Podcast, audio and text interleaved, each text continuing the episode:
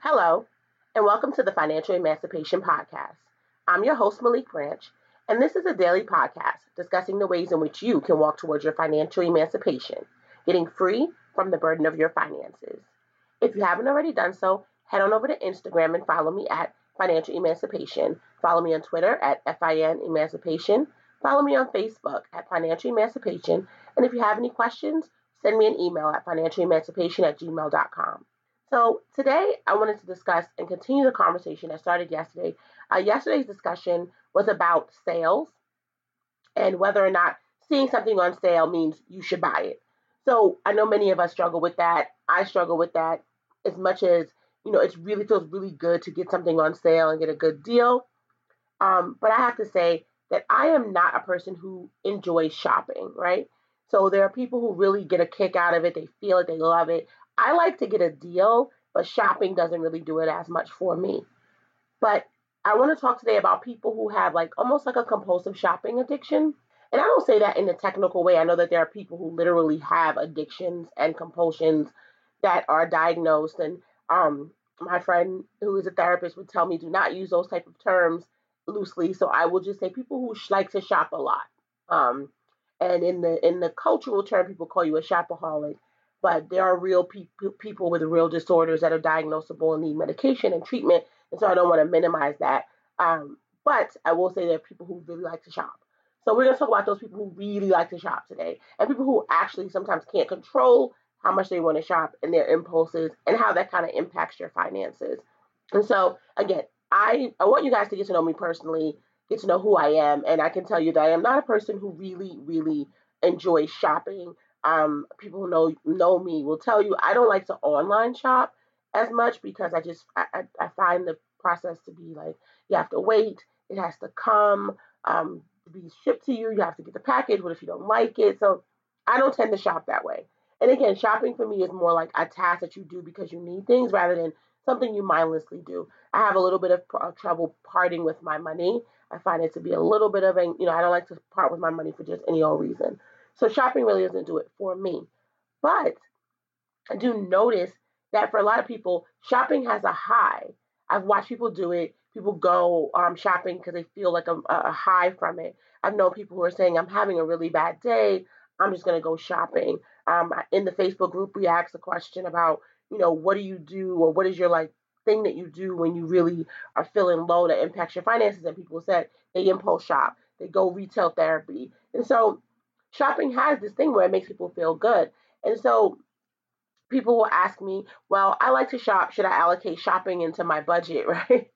And I can't say that you shouldn't put shopping, quote unquote, in your budget because everything that you buy, you have to shop for. But there are ways in which you can feed the impulse of needing to shop by spending money on the things that you already need to spend money on, right? That's not necessarily what the issue of a person who's a quote unquote shopaholic.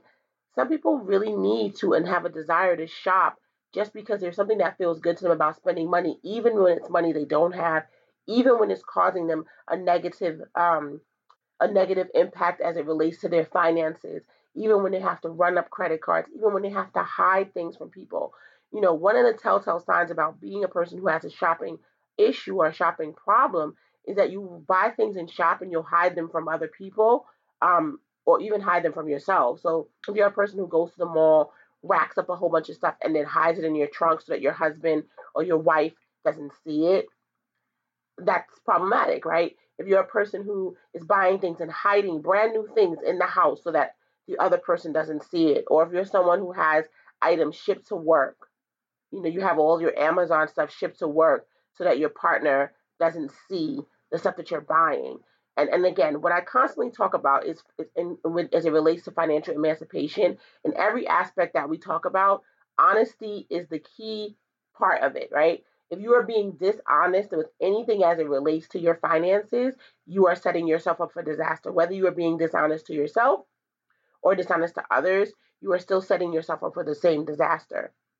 And so any type of lying or hiding or dishonesty that goes with shopping, you can start to believe that you are a person who may have an issue as it relates to shopping. And that speaks to, again, why? What do you need from that? When you talk about people who go shopping and buy anything, there are people who, who just will go to any store. Some people don't need to just shop for clothes or shop for things that, you know, you would think, oh, they want to buy these certain things. No, some people really just want to go to, you know, a discount store like Home Goods or Marshalls or TJ Maxx and just buy stuff. And a lot of this stuff is what most people would deem to be junk, right? It's just something to buy, something to have. You know, the ability to spend money sometimes makes people feel good, even if it's just spending $20, $30. What that does, though, is while it may feed that need, and we talked about this in earlier podcasts, so if you haven't, you know, if you're just joining in, kind of go back where we go into it in more detail, but things like this feed a need. They feed a need that has nothing to do with money. And a lot of the issues that surround money are emotional. There are issues that are going on inside of you. And so you are using your money, your finances, to feed a need. And so shopping may make you feel good for a number of reasons. The fact that you can do it, right? Maybe you grew up and then it was a time when you couldn't do it, you couldn't have it. And so you shop so that you can remind yourself that you can. And by saying you can, meaning the purchase will go through. That doesn't mean that you can afford it. Doesn't mean that you should be buying it, but the purchase can go through. And that kind of gives you a feeling like, I can do it. You know, there are people who get into a lot of what they deserve. They deserve, I work hard, I deserve these things. That is something that forever and ever you will constantly hear me try to tear down. It's this idea of deserving anything. It's an idea of entitlement. And entitled to anything will make you make bad decisions in life in general, not just with your finances. But to believe that you deserve anything is what will make you make bad decisions as it relates to money. I deserve a vacation. I deserve to shop. I deserve these things. Why shouldn't I be able to buy a new pair of shoes this week? I work hard. And it's not that you shouldn't have shoes, or it's not that you shouldn't shop. It's that you have to be in a position where your finances allow that. And on top of that, there are people who are in a position where their finances do allow that, because I don't want to always have this conversation around finances that speak to the fact that people don't have the resources, because one of the biggest quote unquote offenders of financial irresponsibility are people who actually have money. They have disposable income. Those people are the ones who often are making the worst financial decisions, ones for which you would say you are just wasting money because you have it. And so just because maybe you have $1,000 of disposable income every month, after every single bill is paid, you still have just $1,000 just sitting around, and maybe you've put some in your savings, maybe you haven't, and you take that $1,000 and you just shop and you just buy things. In that instance, a person can say, well, I can afford to shop. But you have to understand or ask yourself, is shopping in the short term, is that something that will serve you in your long-term financial freedom and your long-term financial goals, right? And so the problem of shopping can exist whether you have the money or you don't. So I don't want to just characterize, you know, a person who has an issue or shops too much to be someone who doesn't have the money to do it. Often a person can be someone who does have either the money or the credit to do it. And that can still be problematic. And so when you are utilizing, to bring it back full circle, when you are utilizing outside things, external things like money, like shopping, like buying and collecting things as kind of trophies or declaration that you can buy things, you can have things, you're feeding an emotional need.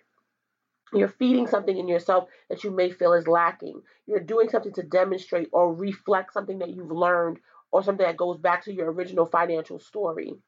And when you find yourself doing that, it's not about the actual act of shopping, more so it's about let's figure out and find out why that is the thing that you are doing with your resources, and why is it that what need are you trying to fill? Because once you address the need you're trying to fill, the action can be dealt with. You can deal with why it is that you feel like you need to shop even when you don't need a thing. And why do you assess a need in a way that you do, so that you constantly find yourself buying things, shopping. Every time there's a sale, every time that you can always find yourself in a store, you have to assess, why is that? Why do you feel the need to constantly spend money that way?